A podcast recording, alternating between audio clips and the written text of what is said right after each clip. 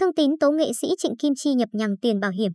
Chiều ngày 19 tháng 12, nghệ sĩ Thương Tín bất ngờ có cuộc gặp với báo chí và bày tỏ thái độ bức xúc với nghệ sĩ ưu tú Trịnh Kim Chi về chuyện tiền từ thiện.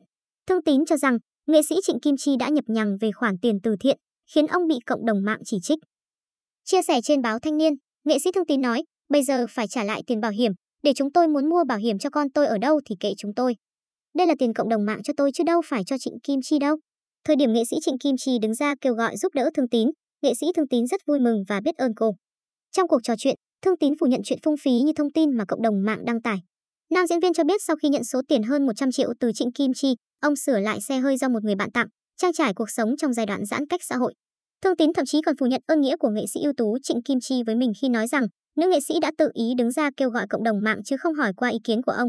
Nếu Trịnh Kim Chi không nói hoàn cảnh của tôi thì cộng đồng mạng đâu biết mà giúp, nên tôi cảm ơn. Nhưng đó là việc Kim Chi tự động nhảy ra làm, chẳng hỏi ý kiến tôi.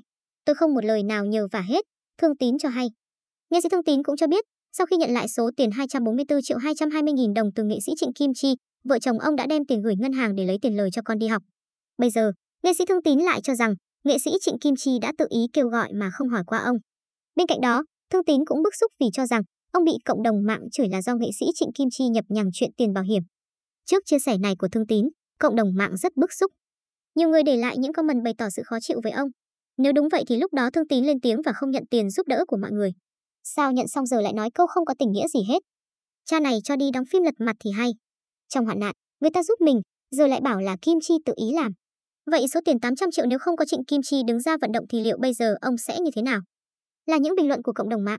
Thậm chí một người còn cho rằng đồng tiền đã che mất lý trí. Vì tiền mà tình cha con, anh em ruột cũng tương tàn huống chi anh em đồng nghiệp. Một bài học rất đáng giá và rất đau. Ăn nói tiền hậu bất nhất.